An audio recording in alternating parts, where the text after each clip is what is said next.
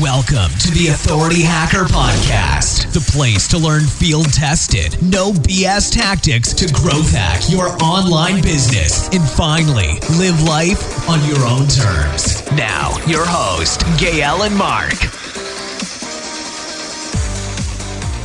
Hey guys, welcome to the Authority Hacker Podcast. Today I am with Mark again. Uh, we haven't had guests for so long, actually. I think we, should, we need to look into that. How's it going, Mark? Yeah, it's going good, thanks. How was the conference? It was good, yeah. I'm literally in the hotel room in Bali right now. I brought my microphone, so hopefully the sound is not too different than usual. But yeah, it was good. I actually met, like, and you know, I know Tim Soulo from Ahrefs for like five years. It's the first time I actually meet him in person. And the first thing he told me when he saw me was like, "Oh, I thought you were short and fat, and that's not what you look like at all." And I was like, "Thank you very much. It's good to meet you too." But yeah, so, so that that is just one of the stories. But maybe we'll talk about that more in depth. But it was pretty cool. At the conference was like DMSS Bali. So if you want to check it out, I mean it's gone now, but probably we'll be back next year. Anyway, if you want to find the show notes for this episode, it's going to be all on authorityhacker.com slash client dash work. And well, we're going to talk about client work as the URL says. Uh, it's not necessarily a topic that we'd have picked ourselves, but it's something that a bunch of HPro members asked about. So I guess we're going to be talking about that because we've actually done that for about four years before we started uh, going for authority websites full time. Like, is that the amount of time we did that? Yeah, four five years, right? Yeah, four four and a half years, something like that. We we ran a, an agency business doing online marketing for for other people. Yeah, so we're gonna talk about that. How we would do it if we do it if we did it again, if we would do it again, and just kind of like the different business models you can go after. Before we jump into that, though, I know people care about that. So, you know, that Google update that hit Health Ambition about two weeks ago now kind of stabilized. So we have lost about 45% traffic. It's not the super ideal, but it happens. The, the good news is it's only one of many streams of revenue we have. So it's, it's, it's annoying, but it's not something that's affecting the business to a large degree so our other sites are fine. So it's kind of unfortunate. The one site we share with the audience went down when the other sites are fine. But like it doesn't feel like a threat to the business model, more like a threat to something we did on Health Ambition. We don't know what it is yet. And we are essentially, our strategy with that is to wait a few more weeks. So Google has a history of updating its algorithm until the holiday season and not really to change anything until then. So really until Black Friday, uh, there's large chances that uh, part of this algorithm update would be reversed. There's several signs like crappy sites ranking higher, some people starting to recover, etc., showing that Google is, is still tweaking this. So really, we're not really gonna do anything until Black Friday about this probably. Hopefully, it recovers some. It doesn't mean it will, but maybe. If it doesn't, then well, it happens, and it could be an opportunity to create content on Authority Hacker on like trying different things and see what would recover a site and and discovering new things at the same time.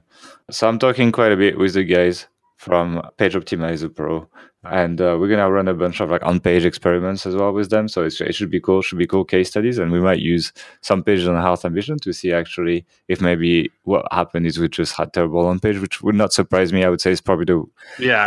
I, I would be if I had to pick anything, I would say that our on-page on Health Ambition is very weak at the moment. So I would say it's the weakest part of the equation. Yeah. So by a long way. Yeah. Exactly. So it's probably the first thing we're gonna be playing with so let's see but basically we're not to do much about this until black friday so uh, like we'll keep you updated we are trying to be as transparent with you as possible about these things whether we do well or we don't do well in that case it didn't do so well for this site but i think it can be an opportunity to address something that can happen to a lot of people who listen to us so let's see what happens but now let's jump into the topic of the podcast which is client work. And I think what we should start with is when you should consider it, because several of our members in H Pro do a bit of both, right? They, they run their sites or they, they, they are historically freelancers or they have historically worked in agencies and they're growing their portfolio of site, but it's not necessarily the business model that goes the fastest, especially if you only rely on Google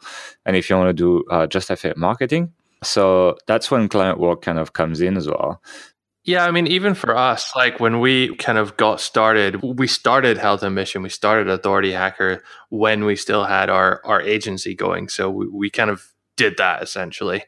So I, I, I see where you're coming from on that. Yeah, and but like, and there's several cases where I would like say it's a good idea. And first of all, I quite like it because if you have low experience in online marketing, then it's a great way to get paid and acquire experience, which might be useful to grow your sites.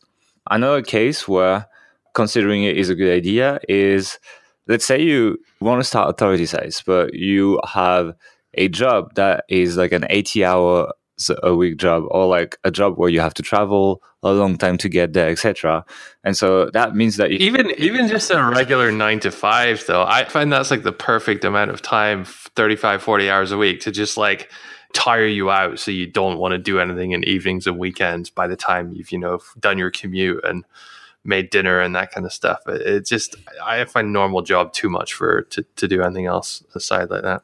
Yeah, if Karl Marx was here, he would tell you that's like a whole conspiracy from the people who run the society, you know. But anyway, another thing as well is let's say you you have a beginning of a site that's starting to do well, it's making like, like three figures a month, like not a lot, but like you're like it has good momentum, but you're short on cash to grow it. So like if you added a hundred pieces of content to it, it would do a lot better, but you can't necessarily afford that. Then Clientwork is a good way to uh, essentially progress in online marketing and make extra cash that you can put in your project. So it can be a good financing route because it, the payouts can be quite decent for client work. So that's one thing that I would consider doing. And another thing as well is I feel like if you want to like have a broader perspective on online marketing, just working in all sorts of different projects. I know for us, like we didn't necessarily enjoy the agency experience, especially towards the end but it gave us so much experience in so many niches. Like now, you know, I was at this conference and people were like talking about all these niches. I was like, oh yeah, I worked in this. Oh yeah, I worked in this. Oh yeah, I worked in this.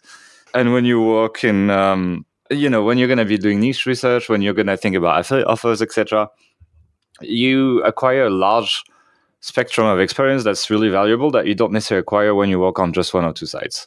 So I would say that is the main cases where I would say client work can be useful. Any other cases that you want to mention? No, not really. I mean, I'm not the biggest fan of client work in general, as we'll we'll see throughout this show. yeah. yeah, but like I say, I still think it's something that some is, is good for some people. I, I mentioned some. Uh, yeah, there are cases. We'll get into them when we start talking about some specific business models. There are situations when it's worthwhile and when you, you know maybe you, you you can think about it.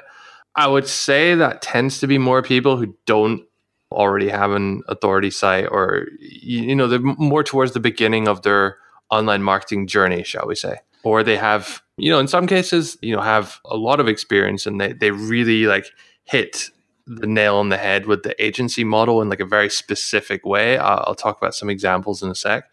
And they kind of they, they know what they're doing. I, I would say when we got into it we did not know what we're doing at all. We pretty much just made up as we were going along and yeah, that was kind of a, a problem. We didn't really have an exit strategy there. So yeah. Yeah. Do, do you think that's what makes you hate it so much right now?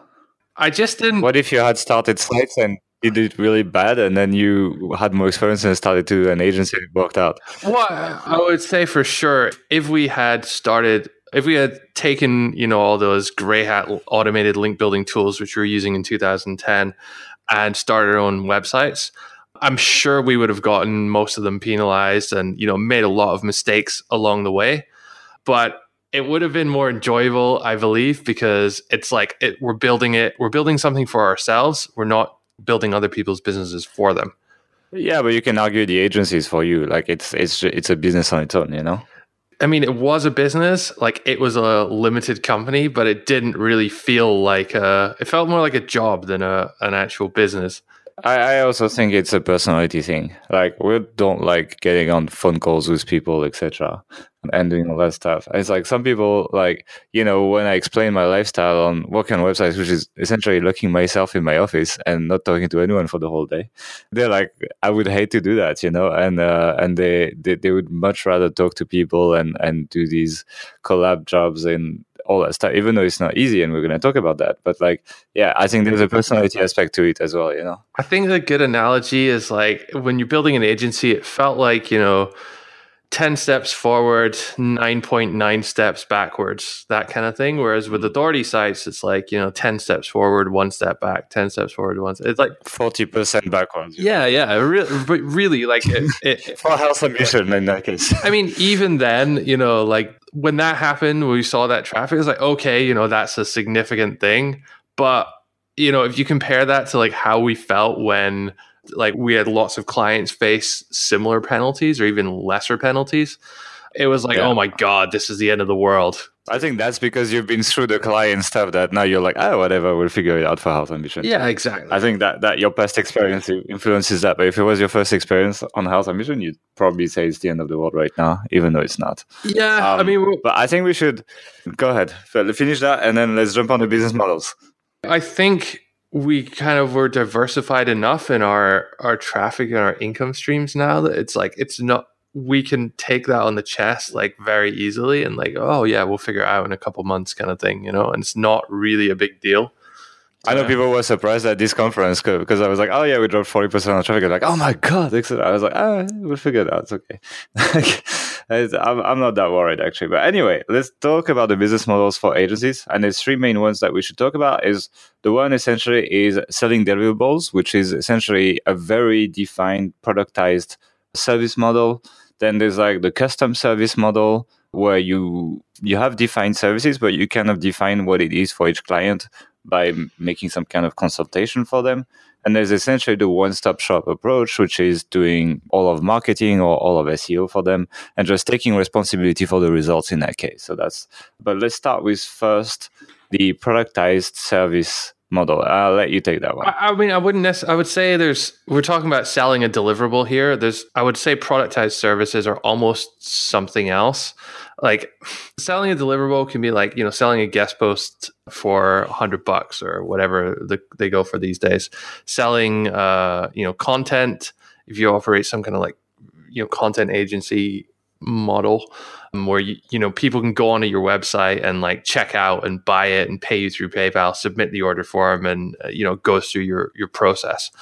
There is like another kind of productized service model. Uh, there was a WordPress one, I forget what they called now, and there's uh, like Design Pickle is does it for design, where yeah. it's like you pay X amount of dollars per month and you kind of get all you can eat design or all you can eat WordPress help. But it's there's always limitations in that. You know, you can only do one job at a time or it's limited to 30 minutes or like small as they define it, you know, ticket items, that kind of thing. Yeah, so like we did this. It wasn't our the main focus of our our agency, but we ended up going into it when guest posting sort of became a big thing in like 2012, I think it was. We were one of the first agencies that did it. Actually, I think like it, now a lot of people do it, but like back in the day, it was not that many people. Oh, by the way, people take a shot or something because people make fun of me for saying back in the day. So, oops. Yeah. So basically, guess put like it was just after Penguin. So we were doing link networks like Linkvana, Build My Rank. A Unique Article Wizard for the people that remember these things. Essentially, there were services where you were paying for access to a network, and then you'd submit a spin, article, spin article or sometimes a unique one, and it would just post it on a bunch of blogs and do links. That got penalized by the update, and then people were like, "Oh my god, we can't do link building anymore, etc." And then we just decided to try to figure out guest posting at scale. And then uh, we found that it was really easy to sell that to sell that as a unique service. So just like one guest post, and I think we sold it for around one hundred fifty dollars ish. Yeah, I mean, like that's if you bought one. Right? It was it was a lot less if you're you know for people buying in bulk. But uh, yeah, I think it was like seventy bucks, 60, 70 bucks if you bought like ten or something like that. So, what would you say are the pros and cons of it? Well, it can be, as I said, it can be sold via your website. Like you know, people will, and they did like buy through our site when we were sleeping, and you can do marketing for that without having to get on a sales call with everyone and create custom proposals and spend a lot of unpaid time acquiring customers. You know, you can acquire customers quite quite easily. You still have to do a bit of marketing, but it's kind of like building a funnel in place to generate money for you, Yeah. which, I, which I really like that aspect of it. It's also very easy to understand, like what. So clients know what they're getting. They know what they know what they want as well. No one's going to go, uh, you know, buy some guest posts if they don't know what guest posts are. Generally, our clients when when we had that business were you know other agencies sometimes other guest posting agencies, authority site owners who actually had maybe their own link building team and they just wanted some more guest posts. So the client education level was quite good. So we didn't really have to sell people on what are the benefits of, of guest posting. It was just like, hey, we can do this. Here's what you get. Here's much they charge. People like, It was very easy to sell, yeah. I remember we'd literally have like one Skype call with people and they would wire us up to $10,000 when we made good sales, you know? yeah, Um, yeah. And it was big. And that wouldn't be the case with the other business models. Not after the first chat, at least. Yeah, and so the because you have a, a specific deliverable here, like all you have to do is achieve that. So you can work on, you know, improving efficiency, scaling, doing all this kind of stuff, which is going to help you to, you know, produce more. And it's not necessarily going to take like a lot more of your time. If you're selling your services on an hourly basis or for some kind of like fixed price, fixed agreement for what you're going to do, it's quite difficult to leverage your time in a more efficient way with, with that. So I think selling deliverables is definitely advantageous from from that perspective. Yeah, uh, what I like as well is like you're not responsible for the result. You're just responsible for what you have to do, you know? So like when you do the one-stop shop thing, you're going to be judged on how good the SEO traffic is if you're doing SEO, for example. Whereas if you do guest posting, you just be judged on whether the guest post is live or not and if it's good or bad, basically. But you're not going to be responsible for the effect of it, of the this guest post on the traffic of the site, for example. That can sometimes be a little bit of a negative, though. I guess when with the less well educated clients who think that you know just getting a bunch of guest posts is going to like make them rank number one for everything, when you know the content's shit or something. So Yeah, but they don't blame you for it, you know? I feel like they stopped. Those kind of people would would buy guest posts, not notice any difference because they hadn't done a bunch of other stuff, and then stop and blame the guest post kind of thing. It's not as big an issue, but yeah, I, I definitely feel there's there's something in there. I mean, certainly, if you're like responsible for all their online marketing, which we'll talk about- in a sec, that also comes with its share of problems, more than its fair share of problems, I think. But the one uh, advantage of that is you have complete control over everything, so you can actually if you know what you're doing, affect things in a positive way. So yeah, So, but the problem with the selling this kind of stuff like productized services is usually the margins are pretty like small. It's not as big. it's not like an absolute ton of added value in there. There's no strategic level of consulting Mhm. or the kind of stuff that you you you know mark up a lot. It's mostly grunt work that is outsourced, and so people are don't are not expecting to pay a ton of money for this. And I guess people, I mean, when people regularly ordered guest posts from us, you know, some did come and they'd order, like agencies would order 200, and then some months they'd come and they'd order 10. And then it was very, like, we still had to hire people and pay their salaries every month, regardless. And that was a bit of a problem for us because the, you know, some months would be amazing and some months we'd make a loss. And I remember like we literally had some months you were we were like you were giving the numbers of the months. I'm like, oh yeah, we made like five dollar profit on the guest posting service. And some months would be like, you know, a nice five figure number, but it really was so variable. That's a bit nerve wracking, I think, as a lifestyle as well. yeah, we were sort of at the higher, not higher end, but like in terms of growth and scaling and team size, like you know, we had I don't know, like nine, ten people, something like that, working on guest posting this guest Even service. twelve, I think, at some point. Yeah, uh, like something like that. But if we're doing it ourselves with like a couple of VAs or something, I think it was a very different thing. You know, we we would Yeah. have limitations. We didn't. Maybe that was one of our problems. We didn't have any limitations on the amount of work like clients would accept or guest posts would accept. Maybe we could like roll them over to, to next month. It's probably uh, one of the many mistakes we made along along the way. But uh, so something else around you know selling services in this way. I think there can be a lot of competition. Uh, I mean, depending on what you're doing, if it's something kind of like like it's almost like a commodity, like a guest post is. I, I'm not saying that all guest posts are commodities or content are commodities, but from many people's perspectives, DRX guest post is the same as another DRX guest post. You end up being compared to other other people, other services, and there's always someone cheaper. No matter what you do, there's always someone going to un- undercut you. So you, you have to kind of factor that in and try and differentiate yourselves on, on other factors, not just not just price as well. So yeah, it's impossible. I think there's always, I mean, at this point, I mean, I'm looking at the market right now. Essentially, what's happening is that the quote unquote cheap guest posting services that I see, because that was the market we were in, they're just PBN links and people just call it guest post. And it's just like, yeah, you, and they are really shitty ones for some of them. And so, uh, yeah, we couldn't do guest posting and compete on price. and overall, I think that is going to be true for all of them. Like if you wanted to compete for like a design service like Design Pickle does, it would be more on the quality of your designers probably. Like you should, I, would almost say make an ex- a more expensive one, but find better designers rather than like try to be the cheapest to start. Yeah, it's again though when you're presenting it as a service, uh, the only thing I mean, p- there's no way to measure and display quality in that sense. The only way you can you can do that with something like design is is the only number or metric you put out there is, is price.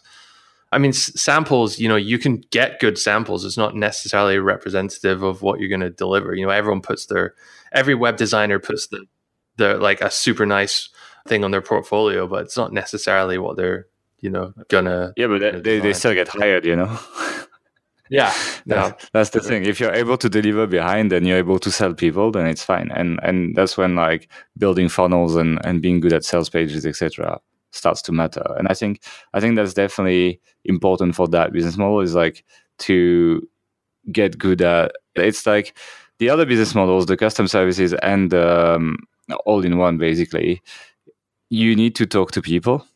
Whereas for productized services, your web page can make the sell and so your ability to create a trustable website, your ability to create a sales page that convinces people is much more important for this business model. So if you're good at it, then that's probably like going to be the one I would pick actually. Let's talk about custom services. So custom services essentially it's it's still deliverables like guest posting, like content creation, etc. Except there's a degree of consulting that comes with it. So people come to you, they're like, "Oh, I want content marketing." So you're gonna be selling them blog posts but you will probably have to put together a proposal, look at their website, and be like, you know, I think you need this, I think you need this. So, a personalized recommendation on what they should have, and probably adjust that with time depending on performance.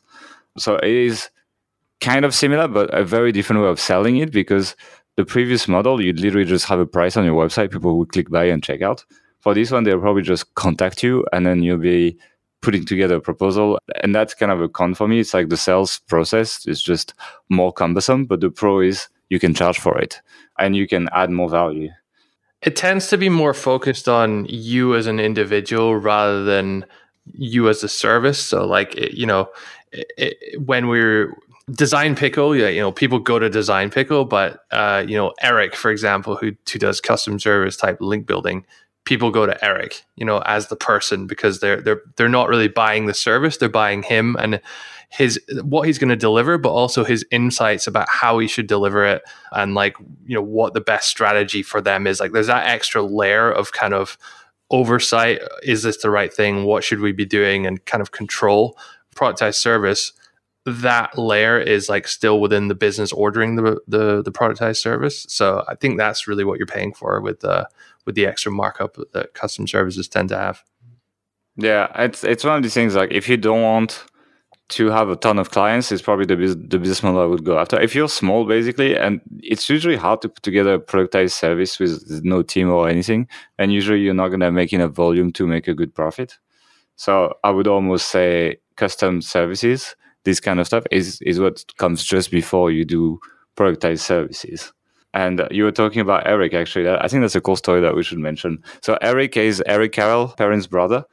And um, it's funny because we had that talk, I think, uh, like two years ago now. He was traveling the world. He had sites, but they didn't do super well. And uh, he was like, "Man, I'm running out of money. I'm struggling. Like, I mean, I, I can pay my bills, but barely. It's difficult." And there was the you know updates, da da da. And so I was like, "Man, if you just need to pay your bills, like, you're good at link building. Just sell that to people until you figure it out. You'll be fine financially."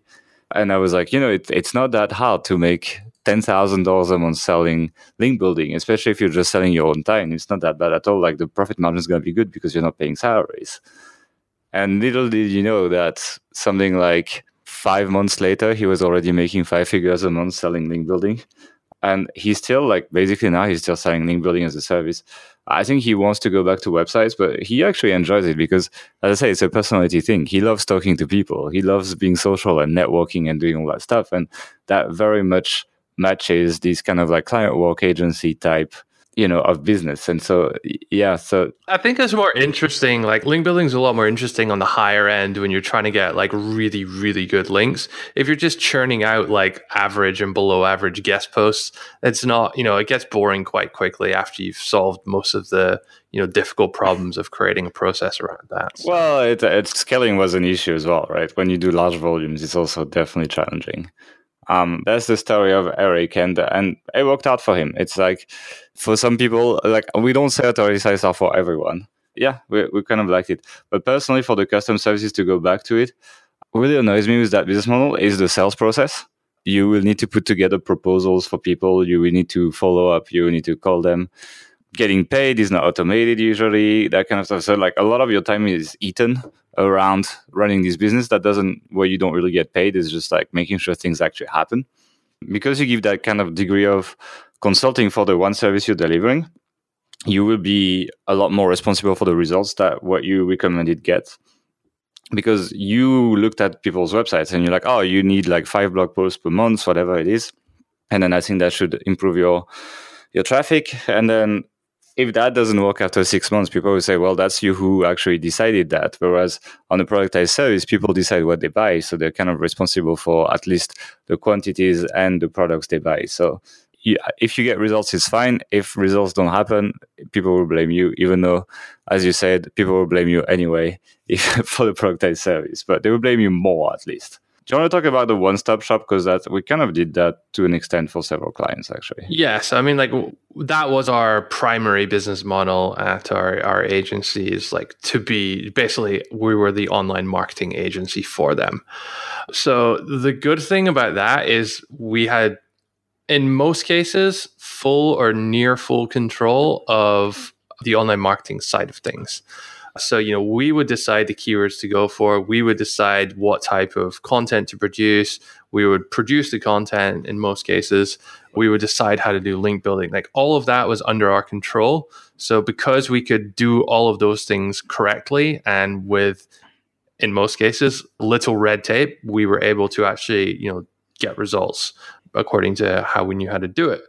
Now that wasn't always the case because many websites were, you know, not on WordPress and had some like custom setup where the developer was essentially like holding them hostage or, you know, there's some situations where the the owner preferred designs that he liked that didn't convert according to oh, our yeah. data versus ones that he liked less.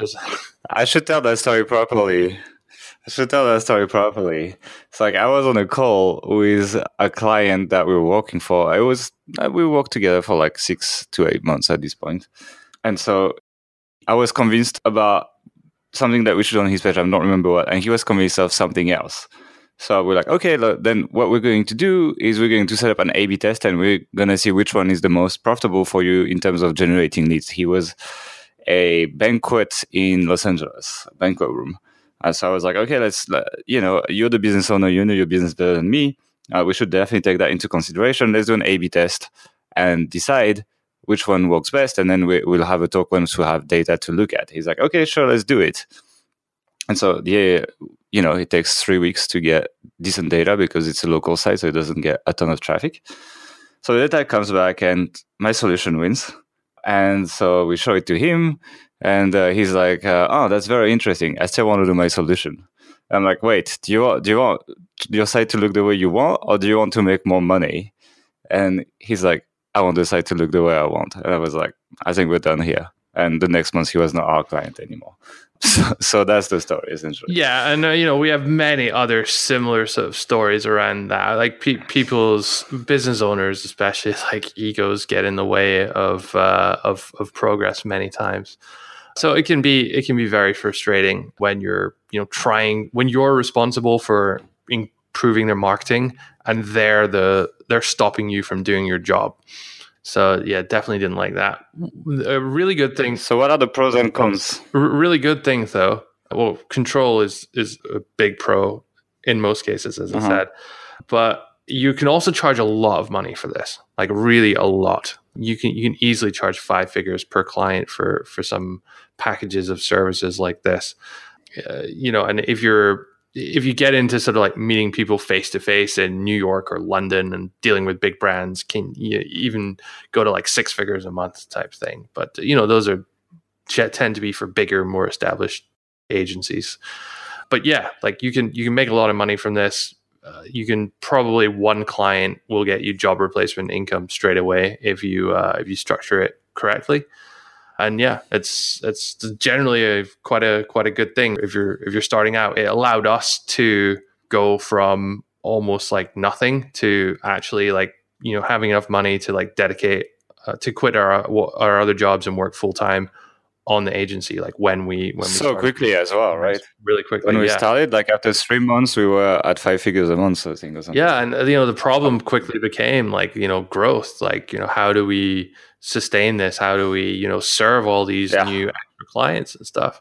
And, and and at the start, that was a much bigger problem than how do we get new clients? Just because so many people, it's quite an easy thing to sell. Like, hey, you know, you pay me money and I'll do this work, and then it's going to grow your business by a lot more than what you're paying me for.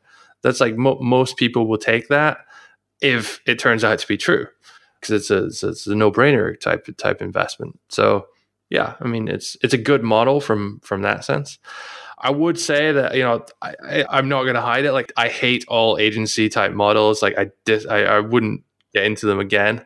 That's not to say that they're they're terribly bad. As Gael you mentioned, uh, it's something in yours and my personalities that we just don't really.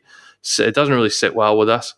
There are some like more logical, I guess, concerns though with with the one stop shop model, particularly you know, if you have big drops like the one we had on Health Ambition, clients are not going to take that well. You know, if you're responsible for everything, like 100% of that problem is you of that drop is your fault. And if you have many clients which are affected by a drop, then it's a it's, it's you know you have many problems on your hands. So getting people to kind of approach problems logically and thinking, okay, this has happened. Where are we? What can we do? What's the plan? How do we implement that plan? Like that's that's how you should do.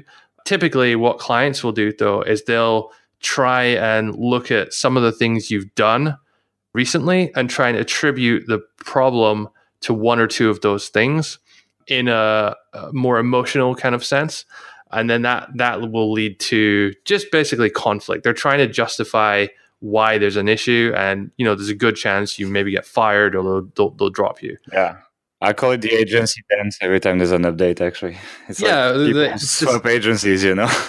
yeah, so I mean, we lost when we had the agency. Was it Penguin update? Yeah, we lost a bunch of clients because because we were doing gray hat link building for for them with like automated tools and stuff like that. And so we lost a lot of clients, but so did a lot of other agencies, and those those clients then came to us. So it's kind of like they were just jumping around really to, to different agencies. We we were down definitely overall but there was there, there was a lot of that going on so it's it's kind of funny in a way you know it really does suck when people people drop off. Not just for bad reasons like we had one client quit because we did too good of a job and we got him too many clients and he couldn't handle it anymore. So you know that that's kind of like well it creates the incentive to do just a good enough job but not an amazing job. If that makes sense. So yeah i mean that's kind of the thing. It's like that's the debate as an agency. It's like as an agency, you're not incentivized at all, almost, to do an excellent job because all you want is you want to show some profit to the business owner. Like he pays you like six, seven, eight k a month, and you show him like you know two or three k more of uh, extra revenue to his business than what he pays you, and then that's a good deal for him. But after you reach that point, as an agency person, you can either work on getting more clients that will pay you extra money, or uh, or work on that site and you will get absolutely nothing more. You know, and so it's the whole business model unless there's some kind of like incentive on performance which we didn't have and which a lot of agencies don't have, but a lot of agencies have as well. So if you have that, that fixes it. But unless there's incentive on performance, as an agency, you just want to make more money than what you cost, you know? Yeah. And there's also kind of situations where just like, you know, the person in the company who you're dealing with like gets promoted or moves to a different job and someone new comes in and like they don't even talk to you. They just kind of like fire you. I guess like bad emotional side of of losing clients as well. That was kind of like a bit. It was always frustrating. It's like getting fired every month when you change clients, you know. Yeah, basically. Yeah, it's just like not the best.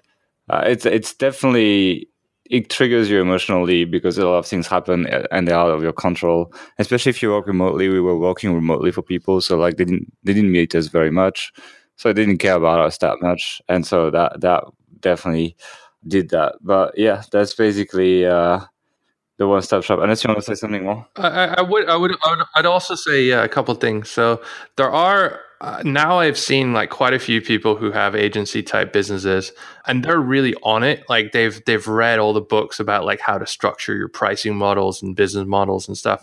And you know they're not charging fixed fees a month. They they are on like percentage of growth base or you know something more complex like that. I'd say uh, I'm not sure how easy or how difficult it is to actually work with a client on that basis because I haven't done it. My perception is that it's quite challenging if they don't know you or if you don't have, you know, a, a very good reputation already. However, the people that do seem to be operating like that, this guy John Loger, you might meet him at DCBKK. He's really interesting guy. He has a business and they only work on a percentage of uplift yeah. basis. And so in that situation, you are incentivized to like really deliver, at, you know, full on like uh, as, as best as you can because you're you're getting rewarded like the the the more growth you generate the more you make in your in your fee. So it can be done. It's complicated. It's difficult. But if you can get that to work then yeah it can be can be very very very profitable. Okay. The final thing i would say about the one stop shop model is it's very difficult to sell if you have a, a productized service, generally you're not the face of it. You're not involved you know in the actual day-to-day operations. You can make sops for everything. You can hire people. Great. That's sellable. It's still the multiples like less than half what you'll get from an authority site. You know monthly rep, monthly profit multiple to to calculate the sales value. With a one-stop shop it's much much more difficult because generally you as the founder uh, are still heavily involved and hold a lot of the key relationships in that business. And, and and that's very very difficult to, to pass on. We were fortunate; we, we got a terrible multiple. I think it was eleven or twelve or something like that. Yeah, it was bad. Uh, we just wanted to get out. Like we didn't care. We took the first offer. Yeah. So.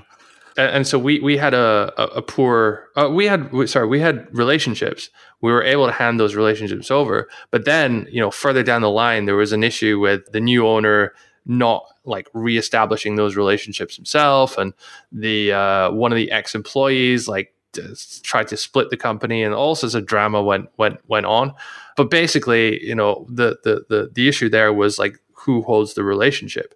And yeah with this type of with this type of model generally it's going to be you as the founders. That's a, it's a hard thing to to pass on and buyers are kind of generally a bit averse to to to, to buying businesses like this especially smaller ones yeah. Okay. I'm gonna ask my question now. Yeah. Uh, what's your number to go back to agency work? I I, I wouldn't do it.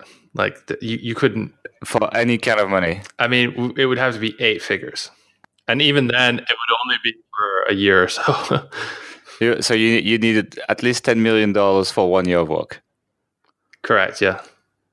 Okay. Just asking.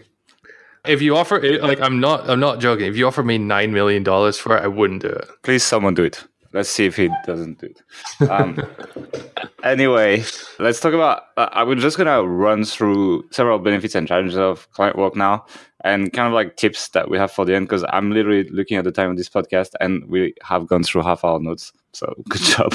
but like, I think the main challenge is one of the. Sorry, let's talk about the benefits rather. one of the main benefits for me is that you only need to master one or two skills. Like running authority sites is so many skills. I mean, stage one sites, it's okay. It's kind of like just SEO and content creation. But once you get into funnels, once you get into all of that, like you need to learn CRO, you need to learn email marketing, copywriting, creating sales pages, website tech, link building, content creation, management, etc. So it's a lot of skills to ma- ma- to master. It's really interesting, but it's also really challenging and sometimes overwhelming, especially for beginners. Whereas if you are doing this kind of business model, if you're just good at link building, you can have a successful business. Whereas if you're just good to link building and try to build sites, you're not going to make that much money actually. So I think this and the speed at which you can make money. I mean, as we said, we didn't know what we were doing. And after three months, we were already making five figures of revenue. Obviously, there was cost, but it wasn't that bad because we were doing most of the work.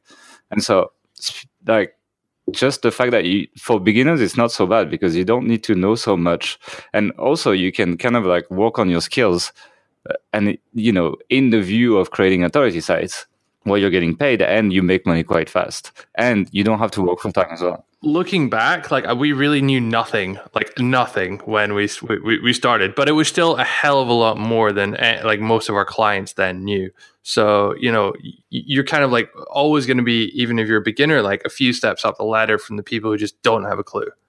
There's value in that. You know, you, because you have even a little bit of experience there, you know, you, there's value in that. Like people will pay for your your knowledge or for your advice in that situation, and for your time because they don't necessarily have time. So it's quite valuable to have someone that has some knowledge and a lot of free time to do your stuff, and the pay is quite good actually. Uh, and let's talk about the challenges now. And actually, I'll let you talk about them. This uh, this this list like five times the size of the please, benefits. I like it. Please, please do it fast. Okay.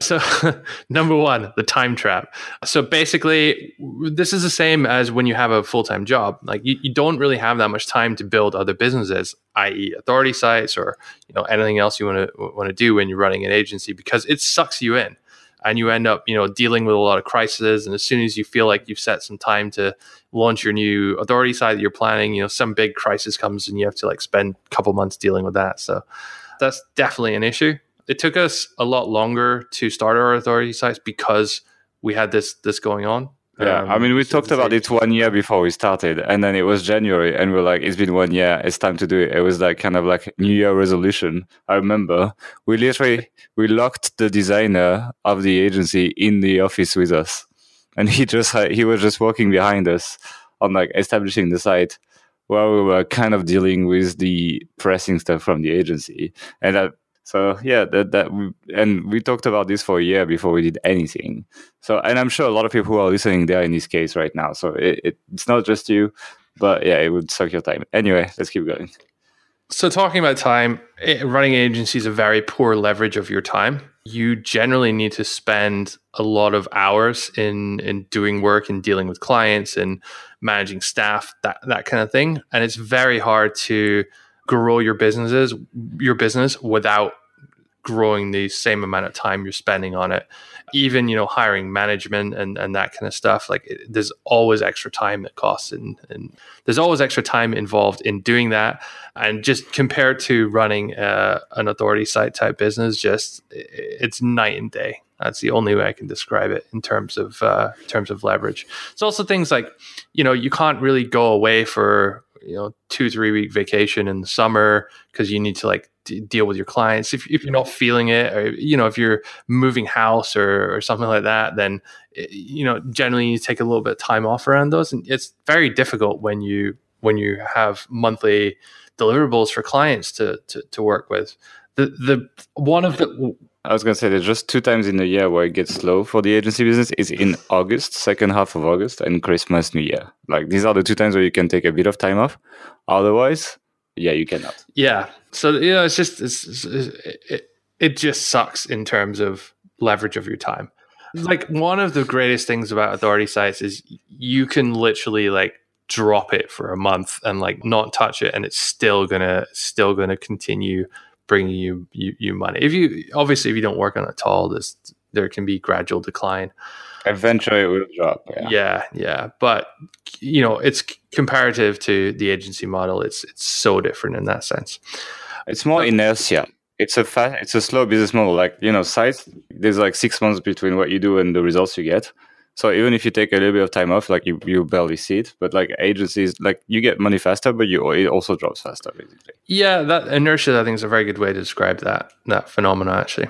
So I mean, we already talked about clients being very demanding, being irrational in the sense of wanting a different, uh, wanting a design they like instead of to make more money. It, you know, it happens. All of this can feel a bit kind of grindy I think that's your your phrasing, not mine. But it's it's like it, it's not that different from an actual job uh, in that sense. You're you, you know you're, you're, dealing with a boss. Since you call them a client, it's repetitive. You have you know you don't have full control over over what you're doing in the direction you want to take these marketing campaigns. You're you're very adherent to someone else and they'll be scared and they won't necessarily trust you. And like establishing trust and all these things with your customers is it's a lengthy process. Like the first three months people will not trust you that much. So you, you have to have strategies to convince them like finding quick wins that you can have on month one so that then the, you increase your trust a bit then show that you can maintain it on month two and maybe on month three you can propose the stuff you actually wanted to do in the first place you know? Yeah that, that i forgot about that. Actually that's super annoying like trying to trying to do those quick wins that are fairly low value just to like prove that you know what you're doing. Totally forgot about that. God, it's like office politics you know? Yeah it's, it totally is totally is. And like we you and I hate that kind of stuff, and we don't really have anything remotely like that here with um, with authorities. maybe our employees do it to us, you know. Yeah. Who knows? you just don't think about it, but like maybe they do. Like they listen to the podcast, like yeah, I know, um, but yeah. so growth can be very tricky as there's a need to respond to to demand like n- new clients when you get a big new client or uh, they used to, always used to come in batches you get like three new clients in a week or something and we'd be like scrambling to deal with them and you know hire new people to to to to help serve them.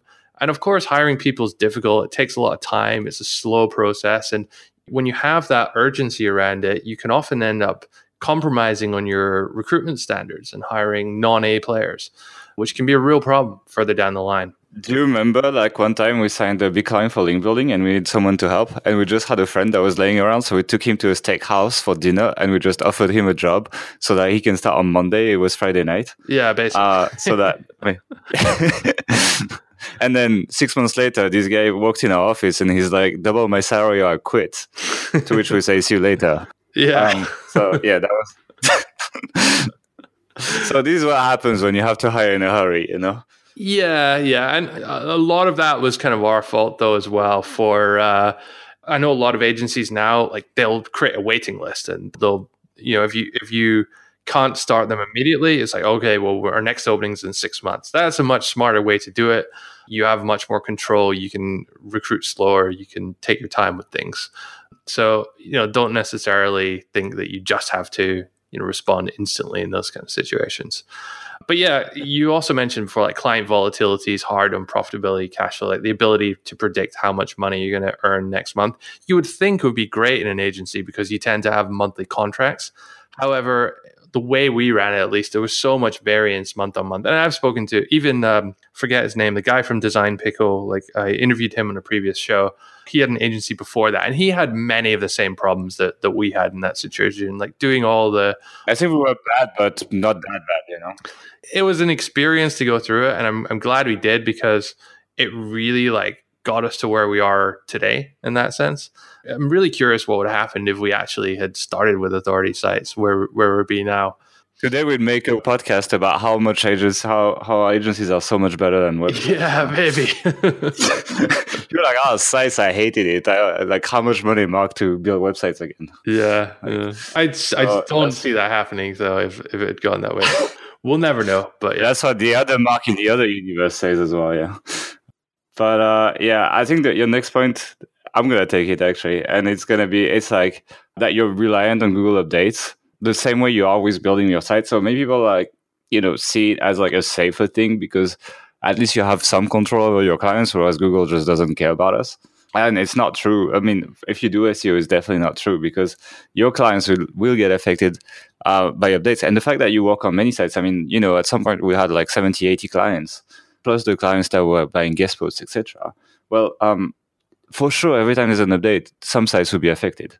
And because all these sites are built differently, like we kind of like build a lot of our sites in at least some degree similar ways. So it's kind of together, but like every Google update, some people were affected. Like not a lot. So it was sometimes one, sometimes five, sometimes whatever. But it means that you're it, it was adding to the volatility of what we were doing because every single day you need to like call people. So like I would stay in the office till like 10 p.m. to just like call like have five client calls in a row when there was a big update just to like explain to them what happened and uh, try to explain to them like what the industry was saying essentially just relay the news and uh, and talk about what was possible to do if they had any issue or things that they should be careful of if they were not getting affected but uh, yeah so and and the communication job just uh, on top of the updates was it was really grindy especially we did it at the time where google was doing a lot more heavy updates than they do right now. Like like it feels kind of easy now, even though we got this hit on Health Ambition compared to what it was. And yeah, so it's like you you are still reliant on Google updates, and you will have to deal with all of them pretty much because everyone will have such different sites. Do you want to pick the next point? Yeah, and often in most cases the the parts that get hit are, you know, outside of your control. But, you know, if someone loses if someone's only running one website and they lose 50% of their traffic and 50% of their income, you know, they're going to be looking for areas of expense to yeah. cut quite quickly. And, you know, it's it's quite likely that you're going to be one of them in that situation. So, yeah, it's a problem. Yeah. So just jump on the tips. Let's finish with some tips for client work trade. Yeah, I want to finish with some tips. Like we gave you a bunch, like you know, you need to get interest, etc. But like I, I, have some more, and if you're considering it, despite Mark's negativity here, then, I'm still gonna tell you what uh what I would do. So the first one, ah, this is your note. Please, RJ, cut that. I'm just gonna start with mine. The first one I would recommend is set clear limits to the scope of your work, especially when you're responsible. Like when you do the full on service, you you still need to set responsibilities? Like are you responsible for editing the website or is the web developer doing it? Are you responsible for creating the content or are they responsible for it? Do they need to approve your link building prospects or do they need to do it? Like you need to kind of like define the responsibilities on both sides because otherwise it's going to be a communication nightmare and the campaign is going to stall like crazy because both sides will expect the other side to do the next step. So setting it clear is super important. My second advice is template your work, whether that's sales proposals or monthly reports or keyword research. Templates are the way to, first of all, consistency and also to improve, but they're also one way of making this less of a time suck to run this stuff. So, like, you, you want to just have, if I was starting an agency today, I would probably try to take a month just to work on templates because it would remove so much stress and it would make it so much easier. So yeah, make a list of everything you will need to provide to customers, every report and every kind of steps of your campaigns and have a template ready on Google Drive for that. The next one I have is reply to emails fast. It's like, it's stupid, but people will like you more if you reply to email fast rather than if you get them better results. It's that crazy, but like if you just show you on the board, people will like there will be so much like the, when I was talking about distrust, uh, replying to emails fast, or even like jumping on the call if there's any kind of tiny concern and just showing very very good communication with people was it, making things so much smoother and just being the first one to call, the first one to email, etc. So once again, it's an office politics game. You obviously want to get results, but someone with mediocre results and excellent communication will probably have higher ratings than someone with excellent result and poor communication. I, I used to send emails out on, uh, so they would go out on Saturday, even though I wasn't working that day, just so people thought I was working at the weekend. And same on like Christmas Day, I would always send like people a, a resp- like certain clients a response to their like latest issue or question on Christmas Day, and like, oh wow, this, this they're really on the ball with that. Yeah, it's so important. Like people want to feel. But like- it's like it's crazy that you have to do that. It's so silly, but you know that's just how it is. I've learned a lot of crazy things about SEO and on page this weekend. I'll, we'll talk about this in another podcast as well. But uh, typical crazy stuff. Another thing as well is price higher than you think. Most people price their stuff too low. I'd rather price high initially and give discounts because people feel like they're getting a good deal when you're just pricing them the price that you would have charged normally anyway. But yeah, it's like I would really price myself really high these days and then just that's also why I would work on my template. So my proposal would look like super nice and clean. And then if you price yourself high and have excellent communication, it would feel like a high end product. I hope you can back it up with your performances. I can't verify that, but uh, it's like provided you will you intend to provide a good service. If you price yourself high and have high communi- good communication, that's how you actually make some profit at least. That's one of the that's one of the issues I think with the agency model in general is it's very easy to gain clients if you just price yourself very very low, but then you end up not making much profit, and you know you have this business. It's like oh great, I, I run an agency, you know I have thirty clients or whatever, awesome, but you you're not making any money, you're not making any profit. You know everything you you you spend, everything you make, you know goes back into you know supposed growth or staff bills or whatever you know expensive offices this this kind of stuff. You know we've done all those things r- r- wrong. A really good book i'm reading at the moment actually it's called profit first. And yeah it's about kind of taking your profit first and then you know working with what you have left. And that whole mentality i think would have would have worked very well for us in in the agency situation. But again if you're making a lot of money if you're making a lot of profit because you have you're charging a lot of money for it that's it's much easier to to kind of you have much more margin for error with the way you run your business than if you're really running lean. So yeah, actually, so it's only really one tip. I mean, like you want to decide before you into this, what is this a long term thing or is it a means to an end? You know, if you're doing this as a way to quit your job to learn about online marketing so that you can eventually start an authority site, make sure you do all of those things. Make sure you don't just end up in this kind of agent the agency trap we used to call it where you, you you're you're making decent money but you don't really have much time to spend on on you know what your your next thing is. And so you need to have an exit strategy. That can be either be that okay i'm going to start i'm going to spend x amount of time working on the site. Once i reach x amount of money per month i'm going to quit the agency thing or, or whatever even if you're you know you, you're going going more serious in the agency side of things and you want to you know sell it eventually you need to have an exit strategy for that so if you're going to sell it, you obviously need a team around it. You need processes. You need different set of relationship controls than you know most people would have in that situation. You need to package it as a sellable business, which by default agencies are not. So just have that in mind. What you're trying to do with it at the end when you get into it, uh, because it's very easy just to just to start charge not very much money and, and find yourself caught in this like rat race of of sorts. So I have the most obvious question yeah. for you at the end, but like like you really just answered the whole time. It's like, would you do it again? And if you did it again, which model would you go for? Like I would not do it again under any circumstances. I keep enough. Well, no, five figures in one year. What? Uh, no, eight figure in one year. Sorry. Yeah. If people offer you ten million dollar in one year for one year, then you do it. It's so high it's unrealistic though. Like it would, just wouldn't be worth anyone's money to, to, to do that. There's no way i could generate 10 million dollars of value for for someone in in one year. Really? Really? You think that spending 10 million dollars on the guy that failed at his agency is not a good idea? Not at all. No okay. All right. But which model would you go for if you had to productized service yeah i would do the same it's like i feel like with our knowledge for our funnels now we could actually do pretty well at that but uh, we're not gonna do it. So don't expect a link building for service from us or anything. But uh, yeah, yeah, it's not happening. But um, but yeah, I would also go for that. All right, let's just wrap it up now, uh, guys. Thanks for listening. If you like this podcast, feel free to drop us a review on iTunes, subscribe, etc. It helps. If you want to find the show notes for this podcast, you will find all of them on authorityhacker.com slash client dash work. Once again, thank you for listening, and we'll see you next week. Just want to finish by saying that if you were hit by the recent update, don't go start an agency. Don't quit what you're doing now and, and do something. Yeah, I felt it's bad timing, you know? This is infinitely worse because a lot, like some people were saying this, and the one person at least was saying this in the Age Pro group. It's you're jumping out of the frying pan into the fire, so to speak.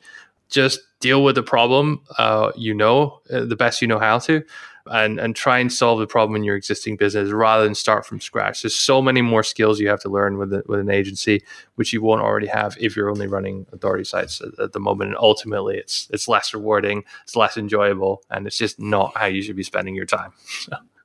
I agree. I think it's good that you're mentioning that. It's like this is not our plan to say to people like you should start an agency now. We're definitely sticking with authority sites.